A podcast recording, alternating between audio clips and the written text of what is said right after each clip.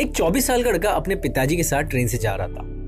अचानक से बोला, देखो पिताजी, पेड़ पीछे जा रहे हैं।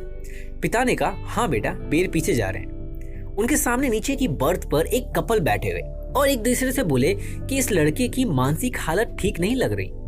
इस बार लड़के ने चिल्लाकर बोला कि, पिताजी, देखो, बादल हमारे साथ चल रहे हैं। पिता ने बोला हाँ बेटा, बादल हमारे साथ चल रहे हैं। सामने बैठे कपल से रहा नहीं गया। उन्होंने बोला कि, आपको अपने बेटे को हॉस्पिटल में दिखाना चाहिए। पिता ने बोला, जी हाँ आज ही हम दोनों हॉस्पिटल से आए हैं। इसे 24 साल बाद आज ही आँखों की रोशनी मिली है।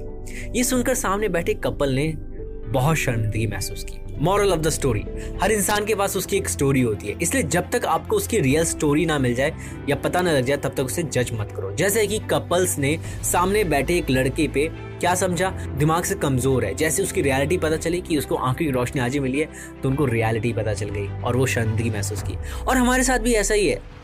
हमारी जो खून खून में जजमेंट बसा हुआ है, ये ऐसा क्यों है? ये ऐसा क्यों नहीं है? वैसा क्यों नहीं है? ये वीडियो बनाने का मतलब क्या है?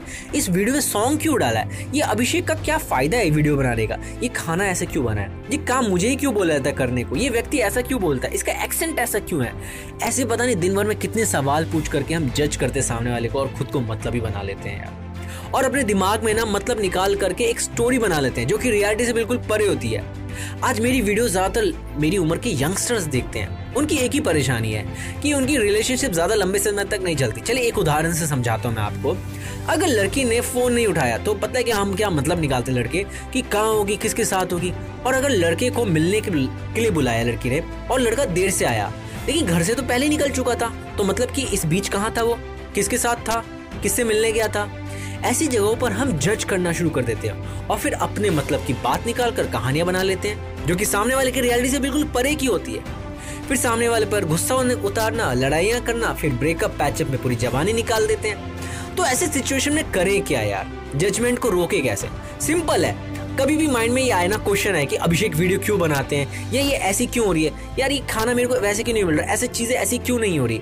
तो पता है क्या करो? माइंड में एक ही चीज़ बोलो, ये है तो है। अभिषेक वीडियो क्यों बना रहा है? बना रहा है, जैसा है, वैसा है। ये बोलते ही ना, आपके माइंड में वहीं पे जो थॉट्स है, वहीं फुल स्टॉप लग जाएगा। वहीं जजमेंट रुक जाएगा। अगर कपल ने ये बोल दिया होता कि बच्चा देखो कितना अजीब है। अगर ये अजीब है जज करना शुरू कर दिया।